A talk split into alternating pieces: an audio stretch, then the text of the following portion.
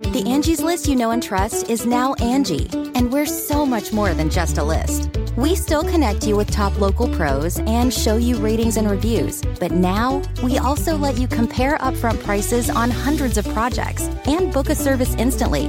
We can even handle the rest of your project from start to finish. So remember, Angie's list is now Angi, and we're here to get your job done right. Get started at Angi.com. That's A N G I, or download the app today. This is Merriam Webster's Word of the Day podcast for Saturday, November 17th. Brought to you by the new Merriam Webster's Advanced Learners English Dictionary, designed for students and teachers of English as a second language. Learn more at learnersdictionary.com.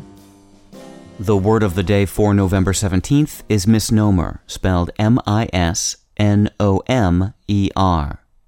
Misnomer is a noun that means the misnaming of a person in a legal instrument.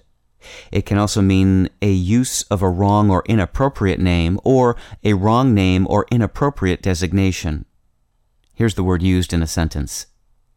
International airport is something of a misnomer, since almost all of the arriving and departing planes fly short commuter routes involving no border crossing. What's in a name?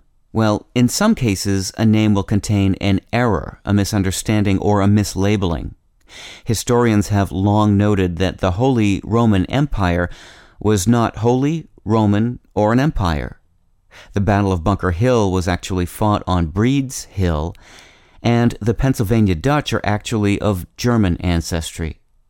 For such cases, we have the term misnomer, which comes from the Anglo French verb mesnomer, meaning to misname, and ultimately from nomen, the Latin word for name. I'm Peter Sokolowski with your word of the day. Visit the all new learnersdictionary.com, the ultimate online home for teachers and learners of English. A free online dictionary, audio pronunciations, custom study lists, and interactive exercises are available now at learnersdictionary.com.